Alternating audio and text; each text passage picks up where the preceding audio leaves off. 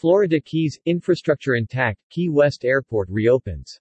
Major Florida Keys and Key West infrastructure remains intact throughout the 125-mile Long Island chain, with Key West International Airport reopening to commercial service Thursday morning after tropical storm force winds and storm surge from Hurricane Ian impacted the island chain Tuesday and Wednesday.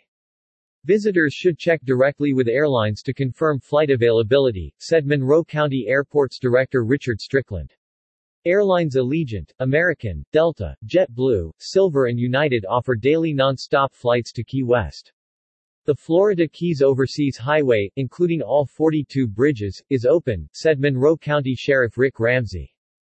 The most impacted area of the contiguous Keys Island chain seems to be Key West, where many roads flooded because of storm surge or are impassable due to fallen trees, according to Alyson Crean, the city's public information officer.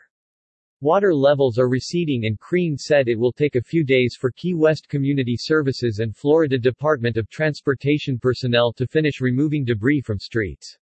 She added that most primary visitor areas of the city would likely be restored by the end of Thursday. Throughout the Keys the freshwater delivery system is fully operational, reported Greg Velez, the deputy director of the Florida Keys Aqueduct Authority.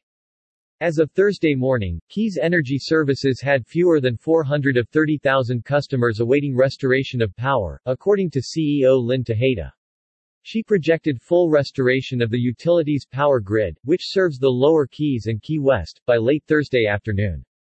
The Florida Keys Electric Cooperative has power to 100% of its customer base from northern Key Largo to the Seven Mile Bridge in Marathon, according to CEO Scott Newberry.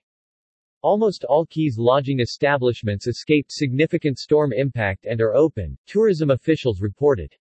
Keys state parks, attractions, venues, watersports operations, restaurants and bars are reopening, although hours and offerings may be limited. Visitors should contact each venue directly. The Port of Key West is likely to fully reopen by the end of Thursday, according to David Ambos of U.S. Coast Guard Sector Key West. The National Hurricane Center discontinued a tropical storm warning as well as storm surge warnings and watches for the Keys late Wednesday afternoon.